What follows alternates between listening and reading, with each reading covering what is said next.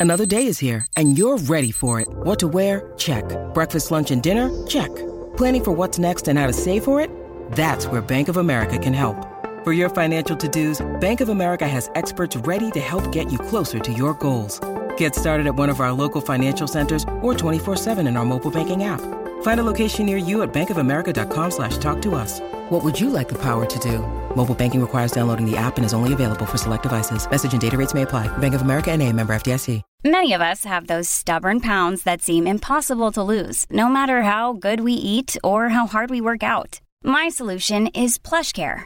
PlushCare is a leading telehealth provider with doctors who are there for you day and night to partner with you in your weight loss journey. They can prescribe FDA-approved weight loss medications like Wegovy and Zepbound for those who qualify. Plus, they accept most insurance plans. To get started, visit plushcare.com slash weight loss. That's plushcare.com slash weight loss. It's another Q&A edition of Optimal Health Daily, episode 900, and I'm Dr. Neal Malik. Hey there, happy Friday and welcome to another Q&A edition of Optimal Health Daily, where I answer your health questions related to fitness, diet and nutrition, and lots more. You send in the questions and I answer them for you. Now, if you want to send me a question, come by oldpodcast.com slash ask, or you can call in your question by dialing 61 I love OHD. Thank you in advance so much for doing that. I love listening to and answering your questions. And thank you for being here for 900 episodes. I can't believe it. We couldn't have done it without your support. Now, if you're wondering, why should I bother sending in a question? Isn't doctor just really a nickname? He's not really a doctor. Does he really know what he's talking about? Well, I do actually have my Doctor of Public Health degree with an emphasis in chronic disease prevention and nutrition. I also have my Master of Public Health degree with an emphasis in health promotion and health education. I'm also a registered dietitian nutritionist, a certified health education specialist, and a certified exercise physiologist through the American College of Sports Medicine. When I'm not doing this podcast, I actually hold four different faculty positions. I spend most of my time teaching at California State University San Bernardino, where I'm a full time professor and teach nutrition students. I've also published research in peer reviewed journals, presented at national conferences, and have been featured in over 70 different media outlets for my expertise on lifestyle and nutrition and stress management and fitness, you know, all the stuff I talk about on this show. Enough about me, though. Let's get to today's question as we optimize your life. Hi, Dr. Neal. My name is Sophia, and I was curious about macronutrients and how I should adjust them for my lifestyle. I've been told that I'm supposed to be eating one gram of protein per pound of body weight, but this means a lot of animal products. If I am looking to cut or reduce meat and dairy from my diet, should I be eating less protein? I am open to eating more protein-rich plant-based foods, but find that my carb to protein ratio gets thrown off a bit when I do that. I also know that I can be drinking vegan protein shakes, but I wouldn't like this to become a huge part of my diet. If I could just get some help on this topic, that would be awesome. Thank you. Hi, Sophia. Thank you for your question. You know, I was just talking about how I published research. Well, speaking of which, when I was conducting my research in grad school, I had to create menus for a vegan based, low carbohydrate diet and a vegetarian based low carbohydrate diet. Sounds simple, right? Well, as you pointed out, Sophia, not necessarily. This is because many plant based proteins are also high in carbohydrates. For example, you probably know that beans and lentils are a good plant based protein source. This is absolutely true, but beans and lentils also contain a decent amount of carbohydrates. So when I was designing these meal plans, I would add foods like beans and even nut butters to the menus, only to find that while their protein intake increased, so did their carbohydrate intake. Dietitians and nutritionists think about beans and lentils as a protein source, but we also count it as a carbohydrate too. So, Sophia, when you mentioned that eating plant based protein sources are throwing off your macronutrient ratios, I get it. Because when you eat some of these foods, like beans and lentils, you're definitely adding protein to your diet, but you're also adding a fair amount of carbohydrate at the same time, but not in direct proportion to the amount of protein you're consuming. So now your ratios are thrown off. This leads to your other question should you then be cutting back on your protein intake to better align your macronutrient ratios? Well, let's start from the beginning so we don't confuse ourselves. Certain nutrients are called macronutrients because we need to consume them in large quantities daily, hence the term macro, meaning large. So, the nutrients that we need to consume in large or macro quantities each day are carbs, fats, and proteins. Oh, and in case you're wondering, since the opposite of macro would be micro, are there micronutrients? There sure are. These would be your vitamins and minerals. So, we need to consume fewer vitamins and minerals each day when compared to carbs, fats, and proteins, hence the term micronutrients. Okay, so back to your question, Sophia. There are some nutrition experts that believe that for optimal health and wellness, we should get the right ratio of macronutrients each day. For example, when we think about our daily intakes of just carbs, proteins, and fats, some believe that we should consume 30% of our daily calories coming from protein, 30% that come from fat, and 40% from carbohydrates. Now, I'm not saying that you're following these specific ratios, Sophia, but I'm just using this as an example. So, by using these macronutrient ratios to design menus and meal plans, the thinking is that this will help ensure enough of these nutrients are consumed each day, but possibly also help control food cravings, manage blood sugar levels, and all sorts of other things. Again, this is just a theory that some adhere to. Now, if you're consuming more beans and lentils, for example, for their protein content, you're going to also be adding to your carbohydrate intake. Again, this is because beans and lentils are also decent sources of carbs, but not in the same proportion as their protein content. So, again, this is potentially throwing off your macronutrient ratios. To adjust for this, I wouldn't recommend decreasing your protein intake. This is because by cutting out meat and dairy from your diet, as you mentioned, you've already reduced a number of protein rich food sources in your diet. And it's relatively common for folks to consume too little protein each day when switching to a vegetarian or vegan lifestyle. The 1 gram of protein per pound of body weight recommendation is pretty standard, but assuming you're active. So let's say you weigh 125 pounds. This would mean you need to consume 125 grams of protein each day, provided you're active. But you can get away with less if you're not participating in regular physical activity or strength training. According to the United States Department of Agriculture, or USDA, women can consume as little as 46 grams of protein per day, for men 56 grams. Now, some health professionals have fought back and have argued that this is far too low, but I'll have to save that topic for a different Q&A. The bottom line is that yes, protein is important, but you may not need as much as you may think.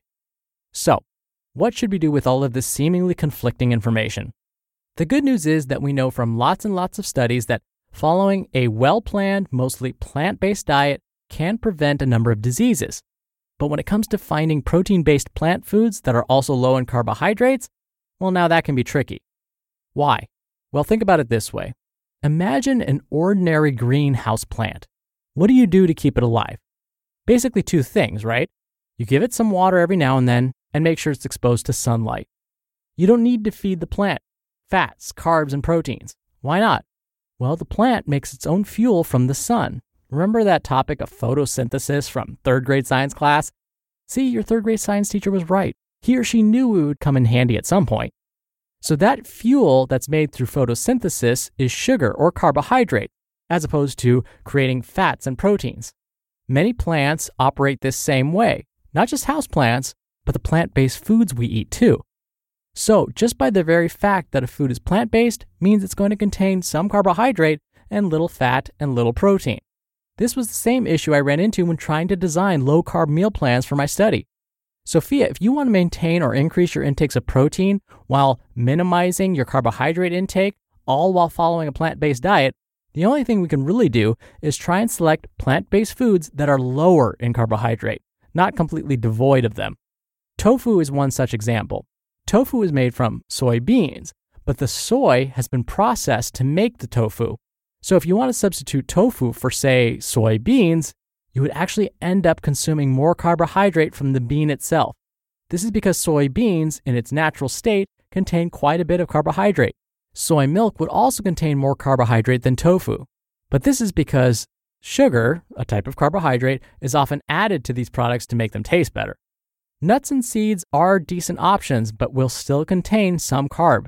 Other than these foods, you'll find that most plant based foods are going to be higher in carbs and low in protein. Now, I realize you didn't ask about this specifically, Sophia, but I must mention that paying attention to your intake of some micronutrients is a good idea. The most common deficiencies we see in those following a plant based diet are vitamin B12, vitamin D, iron, omega 3 fatty acids, and calcium. Why? Well, because for many of us, we get these nutrients from animal products.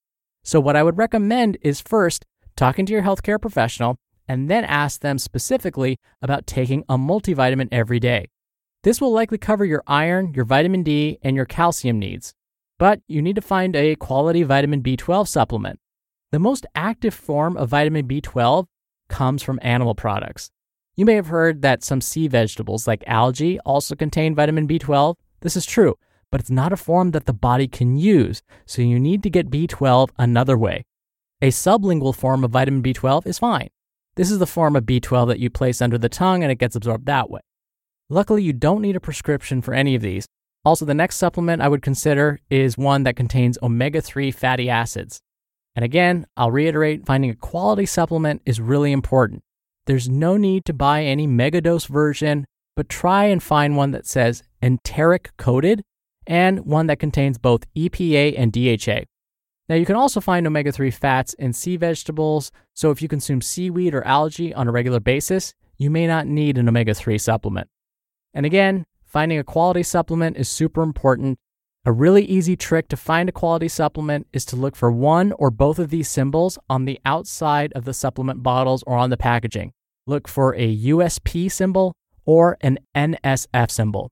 This means the product has been tested for quality. That way, you can feel confident that you're taking something that is relatively free of impurities. When you're hiring, it feels amazing to finally close out a job search. But what if you could get rid of the search and just match? You can with Indeed. Indeed is your matching and hiring platform with over 350 million global monthly visitors and a matching engine that helps you find quality candidates fast. Ditch the busy work. Use Indeed for scheduling, screening, and messaging. 93% of employers agree Indeed delivers the highest quality matches compared to other job sites. One of the things I love about Indeed is that it filters out incompatible applicants. So when you're hiring, the process is much faster, and you only have to consider applicants that are already likely to be a great fit. And listeners of this show will get a $75 sponsored job credit to get your jobs more visibility at indeed.com slash health. Just go to indeed.com slash health right now and support our show by saying you heard about Indeed on this podcast. Indeed.com slash health. Terms and conditions apply. Need to hire? You need Indeed. Your brain needs support, and new Ollie Brainy Chews are a delightful way to take care of your cognitive health. Made with scientifically backed ingredients like Thai ginger, L-theanine, and caffeine, Brainy Chews support healthy brain function and help you find your focus, stay chill, or get energized. Be kind to your mind and get these nootropic chews at ollie.com. That's O L L Y.com. These statements have not been evaluated by the Food and Drug Administration. This product is not intended to diagnose, treat, cure, or prevent any disease. Thank you again for the question, Sophia. You'll be entered into a very small raffle on the first of every month to win a book, which is in just five days. So if you want to be in the raffle, send me a question. Just come by oldpodcast.com slash ask. You can record your question right from your computer's microphone. It's really easy, and you can even play back your message and do retakes before sending it in.